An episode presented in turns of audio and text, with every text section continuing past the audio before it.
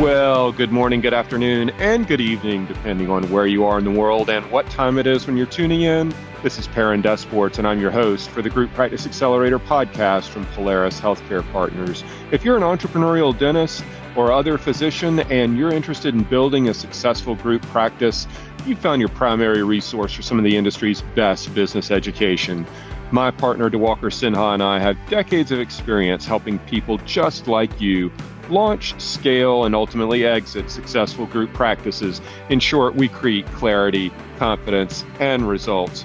Welcome, everybody, to Season 3, Episode 10 of the Group Practice Accelerator podcast. This is another installment in our Growth Capital Solutions theme, and we are going to be diving deep today into creating equity on balance sheet. Many of you manage your business by a profit and loss statement, which is completely natural and it's something you're inclined to do. The wealth of businesses is found on the balance sheet. Growth capital is a major component to creating more equity. And if you think we're going to be talking balance sheets, lending, borrowing, uh, forecasting, and a whole lot of other stuff, you know that means I'm bringing my partner, Diwakar Sinha, behind the mic. Get your pad and pen ready It'll be a note taking episode and definitely brew a double espresso of that Mila coffee. The Group Practice Accelerator podcast is off and running.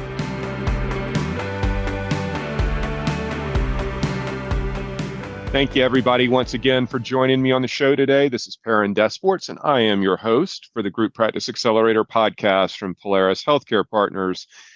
Balance sheets are a ton of fun when you really learn what to look for on them. And the most critical aspect of building a successful business is the equity in the business that you're building. Equity is not something that we're typically inclined to look at first and foremost when we're building a, a business. We tend to look at the profitability of it. Today, we're going to take a little bit of a different tack and we're going to talk about creating equity on balance sheet.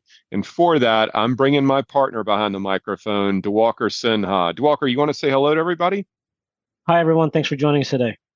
Yeah, this will be a this will be a fun episode, one that we've been uh, looking forward to recording for a little while now. Um, being fellow entrepreneurs, of course, and we tend to uh, look at our business the same way we give all of you guidance to look at yours out in the field. So, you know, today we're going to talk a little bit about leverage. We're going to talk about EBITDA, of course. We're going to talk about creating equity on balance sheet. And I've recorded, I've hit on this topic a couple of different times on, on the show. Uh, and we're going to do a little bit of a deeper dive today. But I, I think, Diwakar, why don't we start, you know, and orient the audience to when we say equity on balance sheet or creating equity on balance sheet or improving equity on balance sheet. What exactly is that? You know what is what do we mean by equity on balance sheet? And and maybe more importantly why is this concept so important for our audience to know? You want to take the first cut at it? Um, sure. So i think um, there's two lenses equity and balance sheet. One is the equity you may see from a cpa compiled financial statement balance sheet position and that'll look into any equity you put into the deal look at your outstanding liabilities and give you a net shareholder equity, that aspect of it. Um, the lens we're speaking of from, from on this uh, ongoing at Polaris is from what you would put, potentially put on a um, personal financial statement as you're you know looking at the success you've had and or your total net worth and in that you want to put obviously reasonable expectations and then also kind of connect the dot with lendable uh, equity.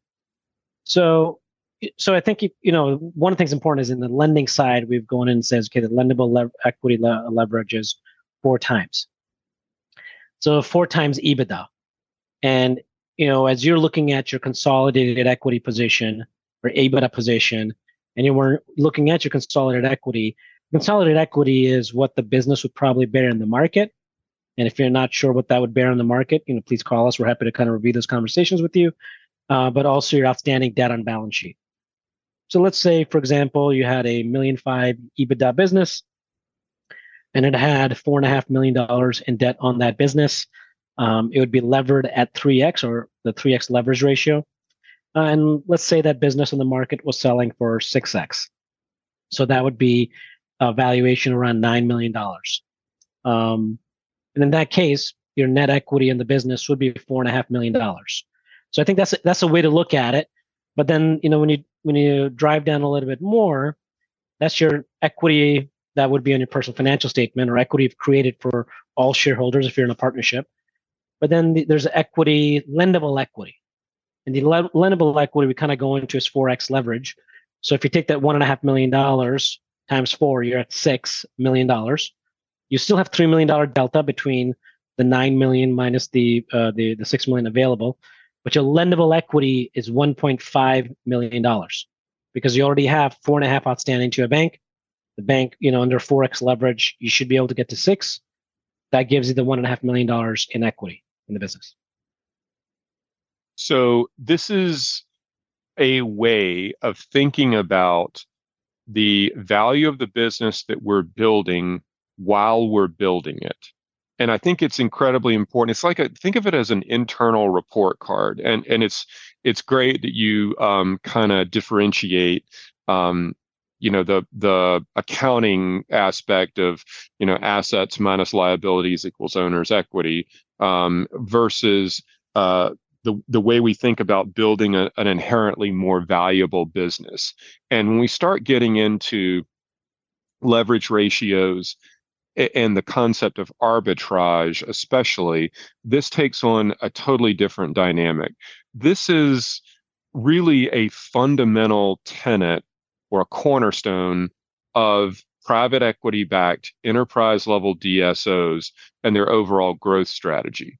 They many of the operators of these businesses and and fund managers really only earn uh, true income or, or wealth to a degree uh, upon a successful transaction and exit of the business. And that uh, is typically the equity that's generated in that transaction after they pay back the investor capital on it. So they really understand balance sheet equity to the penny and they understand exactly how valuable it is. Many of us start out with a traditional solo practice and we decide to add another location or a couple and that traditional solo practice that's been so successful in the very beginning we've treated as an ATM. It's like a, a, cash register. We pull money out of it to fund our lifestyle. And that type of an income business, a lifestyle business, there's nothing wrong with building that uh, at all. And there's nothing wrong with having, you know, toys that a, a successful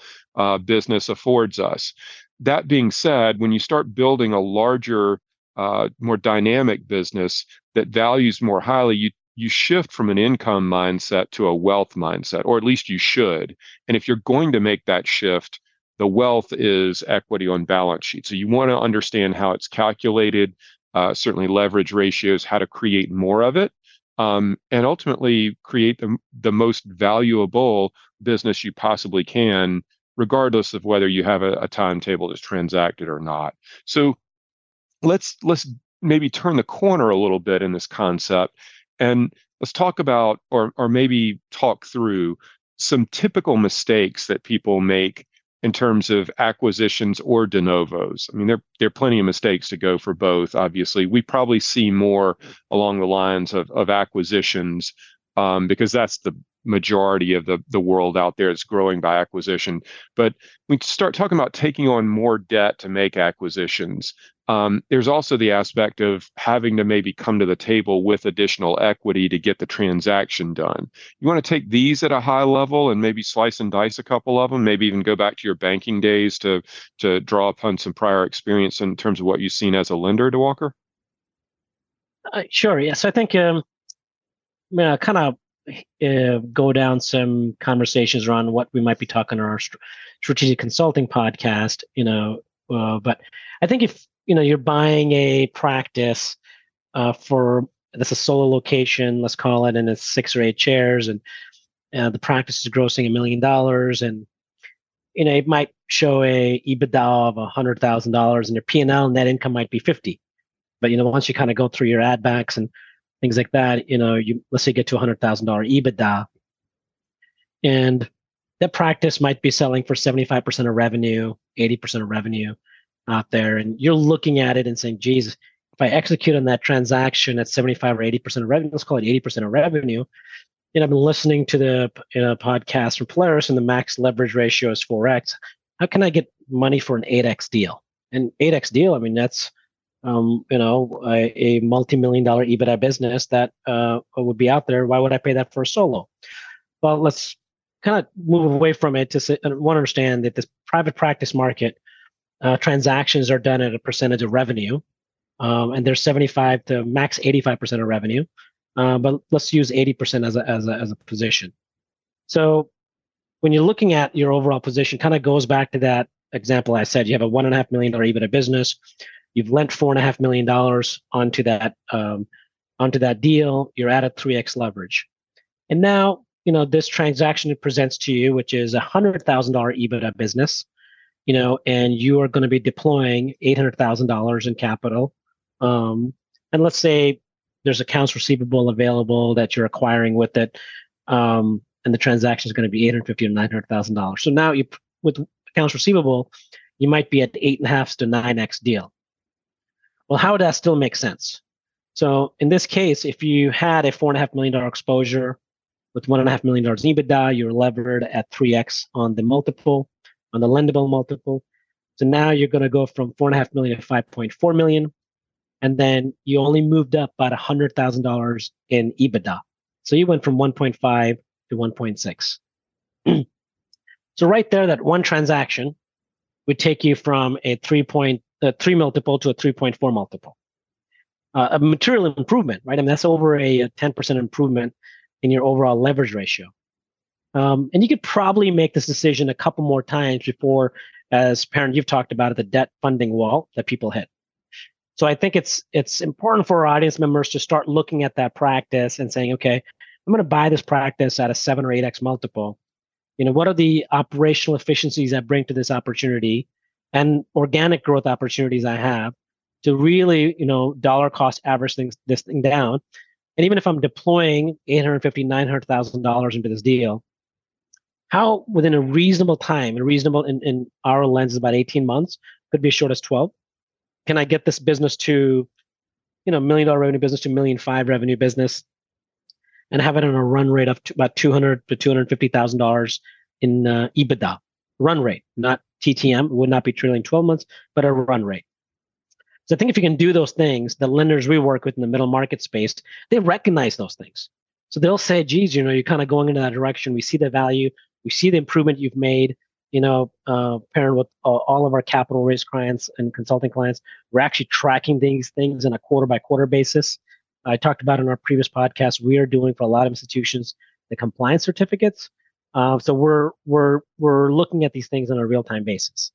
Um, I think that's what our uh, audience members should be thinking about is okay, when I acquire this, how can I bring this down to a 4x leverage within 18 months? And as long as you're doing that, you know, under this 4x leverage model, you should not exceed your lendable uh, exposure. And that applies for the same thing if you're buying a bigger practice. You know, so two, three location, you're compete, competing on that opportunity with the other bigger DSOs. We want you to look at those opportunities, look at those add-ons, and say, okay, how does that improve equity? Uh, how does that impact your overall leverage ratio now? But more importantly, can you grow it? And then does that provide additional um, value creation on a on a macro level? This is uh this is critically important. So we're we're trying to build a business that is uh, forward looking and we're trying to make predictions out of our current day activity um, and, and, it's not easy to do but again we're hosting a conference in may about building your enterprise platform okay? So like it's it, we're, we're talking here about the people who may be at four or five or six locations and and what it's going to take to get to 20 locations just as an example. That type of subject matter is really multifaceted. There's going to be a lot of tactics at that conference but you got to also if you're going to undertake that type of a journey you darn sure want to make sure that it's it's worth your while to do it and that it rewards you uh, in such a way that it far uh, exceeds the risk you took to get there. And so when we're talking about the the value of the equity that we create as a multiple of EBITDA and the cost of the dollars that we borrow to get there, you hear us say very frequently, you never buy a business to maintain it. You always buy a business to improve it, and you have to be able to quantify those improvements going into it not coming out of it. Yes, you have to do that coming out of it, but you want to know what those are going into it. And when we t- when Diwakar says, you know, growing the revenue from a million to a million five over, you know, a year's period of time or two, something like that, you know what are the top two or three areas that you're going to focus on to do that are you going to drop in an associate to expand some days and hours are you going to start to recapture some of the referred treatment that you've typically been sending to a specialist but you can keep that in house um, are you going to negotiate insurance reimbursement rates to your favor? Or are you going to drive more new patients and clean up your efficiencies around scheduling and on and on and on? You've got some type of secret sauce to allow you to improve that business on the top line. And ideally, you've got some level uh, of improvement uh, in the cost structure of the business to improve it as well. And that dollar cost averaging means that when you buy a business uh, for a seemingly high multiple, what, you know, six or seven X, whatever that means, seemingly high multiple, you've got the operational chops to increase EBITDA at a faster rate than the cost of the debt funds. And by doing that, you end up delevering the business through operational improvement. And, and you hear us talk about the, the phrase called operating leverage often, and that is exactly what we're talking about. Now, let's let's take just a quick second here, um, because obviously we're talking a lot about equity Diwakar and we're talking about some level of operational performance. It might seem like we're all over the board in this uh, in this episode but truthfully we're not. We're coming around the corner once again and that is the importance of the the lending institution that you're working with here. Understanding the way they make decisions around funding uh, uh, the commitment they've made to fund the business presently, but also the way they're evaluating the relationship with the borrower on an ongoing basis. Um, can you maybe just kind of dig into once again for our audience the the critical nature of the right uh, lending partner that we've got here and the way um, they continue to um, uh, keep the relationship with the borrower glued together and everything. I think that's critically important, especially around the the aspect of of timing of drawing upon the funds and uh, really operating the business efficiently uh, moving forward. Can you kind of hit some of the highlights of that for us? Yeah, I think uh, so. In any lending relationship, or you know, any relationship that you have as a, a vendor partner, there should be active dialogue. So one of the things I would be, or your lenders should be doing, if they're not doing this, that means they're not, uh, in, in from my lens, they're not as invested in the relationship as with you. And I think it's going to be more reactive relationship than a relationship that's proactive and forward thinking about uh, both parties. And when I say both parties, I mean from our podcast members, you know, as they're looking to borrow from a bank, they need to understand what their bank wants, right? It can it cannot be unilateral, and and each bank's going to be different on, on what they want and, and what their business model is. And it's okay to understand that your bank may not be the right bank because their goals are different than yours. And they might have served you a really good purpose and need um, as you know so far, right? So the conversations from should be about quarterly with your banker. And in that, and we do a lot of these compliance certificates with banks on our side, looking at, hey, here's how our business performed so far. Here's what we're here's the decisions we're looking to do over the next six to nine months where does this line up? You know, how do we position this to make sure that those upcoming opportunities and transactions are in line with what the bank wants? And it shouldn't be. We've said this before on on several podcasts. Yeah, we're good. When that opportunity comes up, I'm with you.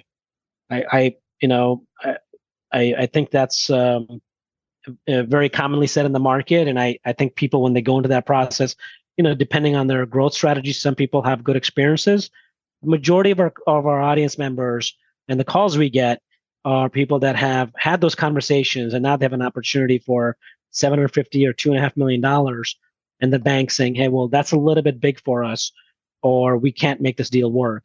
Um, and you know our clients are left reacting to that uh, having to buy extensions on their lending you know on their letters of intent, if they're doing a de novo, or if they're doing an ac- acquisition, and that's really creates a very stressful environment um, for our you know our, our client and also obviously for everyone involved because now we're having to catch up from a lending relationship to try to suffice that opportunity. So, kind of relationship, quarterly meetings with your banker. Uh, if they're not having that with you, candidly, uh, I, I, think that's relationships that are very reactive relationship, and that should should be indicative of where that experience is going to be long term. Uh, but the good middle market institutions that we work with are proactive in that relationship, want to work with the client on an active side and say, here's how your business performed last quarter, TTM. Here's where you want to go in the business. Um, and here's what we need from you. And here's how we can partner up in making sure we're the right partner for you. So I think that kind of dialogue ends up being very attractive because candidly, you want, I think most majority of our audience members, Perrin, want a lender that's with them every step of the way. And you know, is communicating to them what is and isn't working in in acquisition strategies, de novo strategies. So there's not a day that they wake up and say, well, you know, where did I miss my relationship with the bank? So I think that should be a very forward thinking process and relationship. I want to I want to hit on um, one uh, phrase that you mentioned in the early part of your answer there that you kind of glossed through, but it's it it it it ought to strike the audience, and I want to make sure that I push this point home with them. So for our audience um, that uh, is experienced in acquisitions, they've acquired uh, several dental practices through the years or maybe recently, uh, and they're probably familiar with uh, I don't know how chaotic a process that can be at times. You mentioned an extension on the LOI. and I want to I want to push that point home to the audience members who've acquired practices uh, who seemingly had everything buttoned up and the diligence phase was progressing nicely and then for some unknown reason they had been given verbal uh, assurance that the funds were going to be there until they're not. And that is a really, really bad position to be in because you're operating on an assumption that can be the Achilles heel of your growth strategy.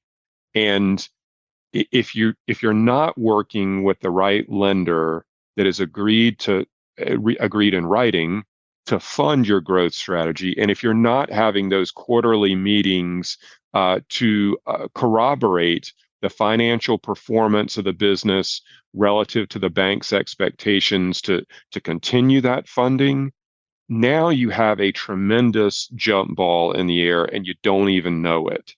And again, if we're taking this tact of building an enterprise platform um, and and possibly growing the business from a couple of locations to eight to 10 to 15 to 20 locations, something along those lines, you absolutely have to have assurance that you have the funding in place and you can move quickly to close on the transaction to allow you to move quickly onto the next transaction.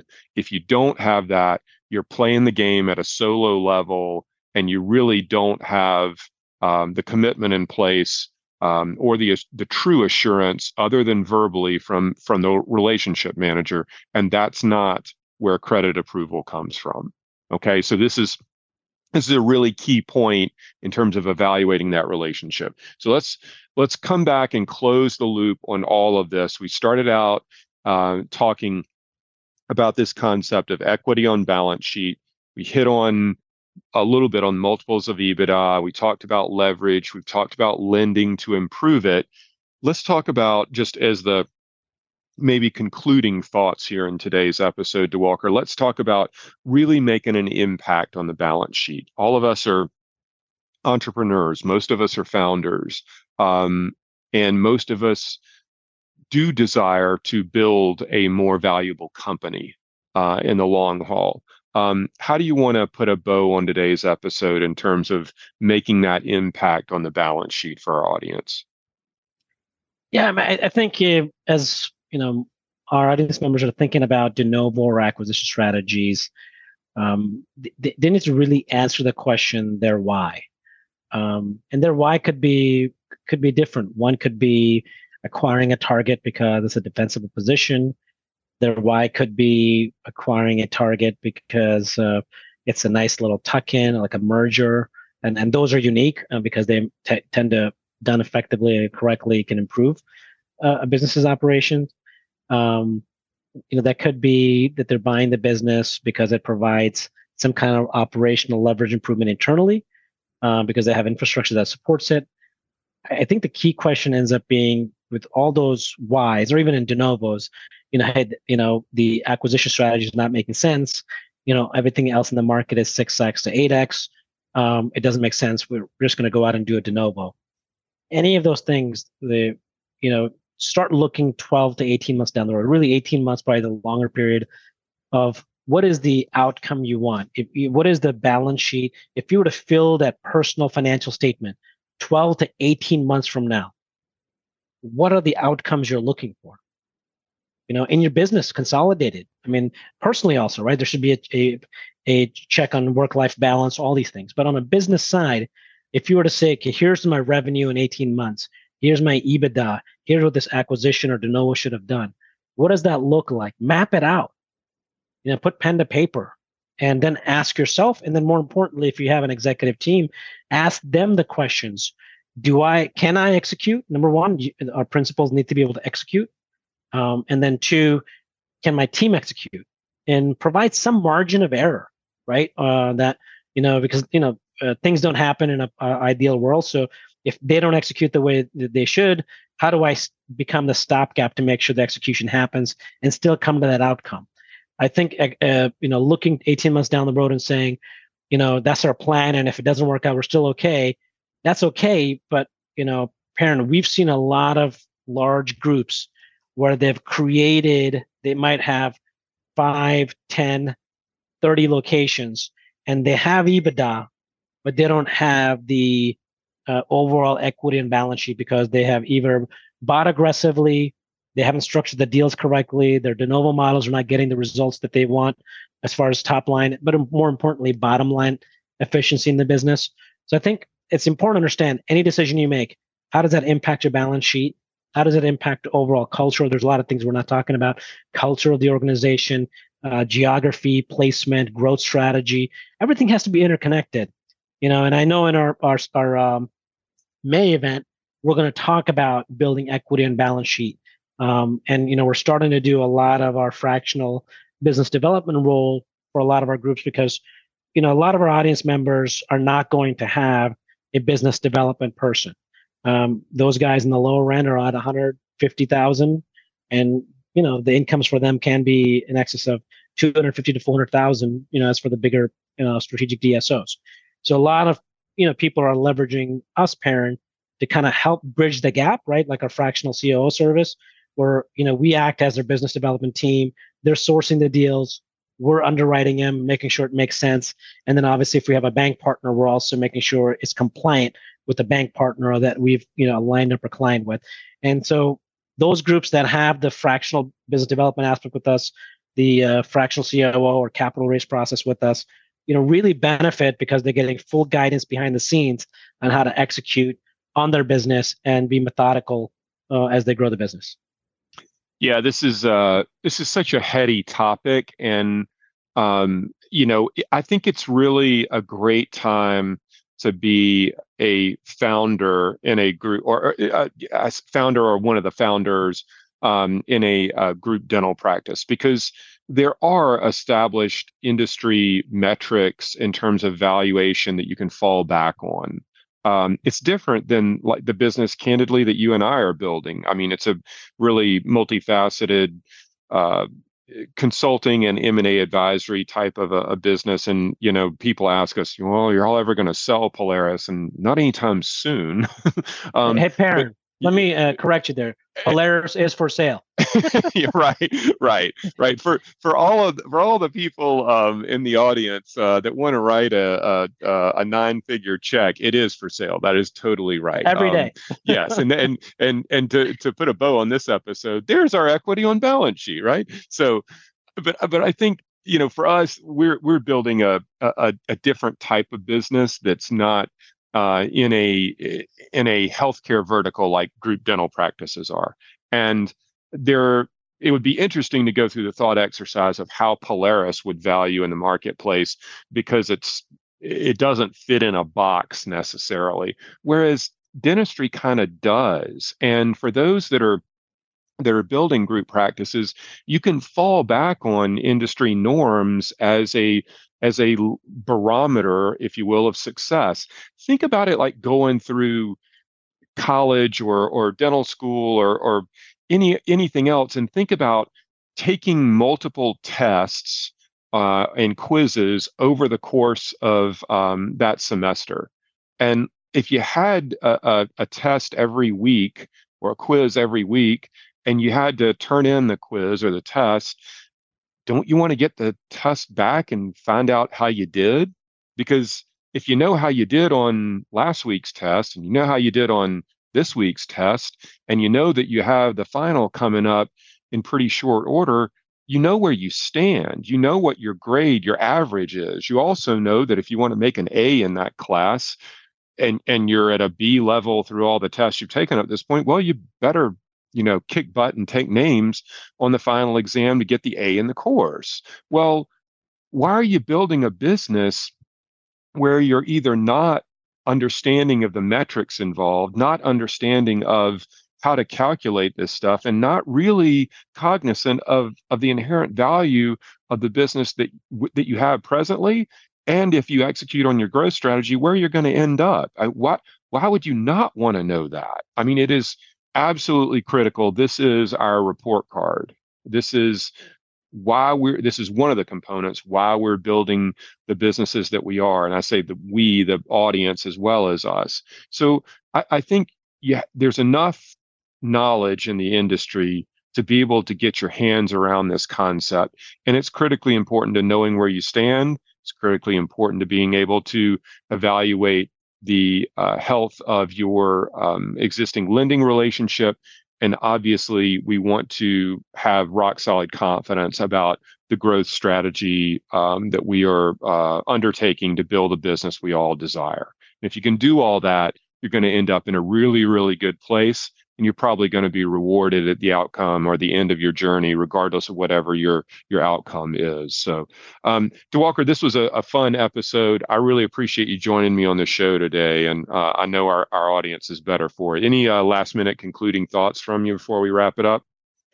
Uh, no, I think you know, as audience members are listening to the content we're been laying out for the last uh, uh, six to eight weeks, I would encourage you know to attend our seminar in Fort Lauderdale. I think it's going to address a lot of these things in detail and allow you to put pen to paper and evaluate your own businesses and what that means to you. So, uh, hands down, would encourage. You know, we talked about the call center uh, consulting. I think that's going to be very meaningful to a lot of audience members. We talked about line of sight and reporting in, into understanding the economics of your business. And then, you know, obviously, we're now going to understand the equity and balance sheet and and looking at business development and de novo strategies. So I think it's going to be a great um, um, introduction to a lot of our other uh, classes we offer, which is the master class series on de novos and uh, mergers and affiliations, where I think you're going to get a lot of initial introduction content here. Good stuff. Yeah, going to be exciting spring for us for sure, and we get to uh, flex and uh, and create some new presentations and some content that we haven't done before too. So if you come and join us in May, chances are uh, it's going to be a lot of new stuff that we uh, we haven't presented yet, and we're pretty thrilled about that. Also, really thrilled to be in the space overall. It's just a great time to be building a group practice, and we get the the privilege and the pleasure of uh, working with so many uh, unbelievable entrepreneurs. So, Diwakar, thanks for joining me on the show today. Really appreciate everybody else being in the audience. Uh, stick around. I'll be right back with some additional thoughts and to wrap up the show.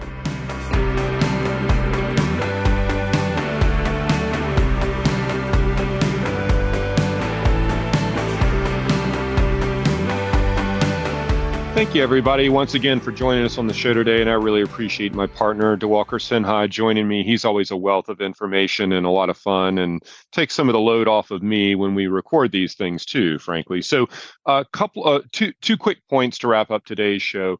One, um, I'm not sure when this episode's going to be releasing. I should have checked that. But uh, we, um, as Diwakar teased, um, and we've recorded a couple episodes to this effect, we are hosting uh, a conference called Building Your Enterprise Platform in Fort Lauderdale, May 10th through 12th. Registration is live. Uh, that went out last week, um, which was uh, the week of February the 6th. Uh, it's on all social media, on our website, um, and we should have linked to it in a couple of show notes as well. So hopefully you've seen that. If you're listening to this um, podcast episode, hopefully you've seen the link to that.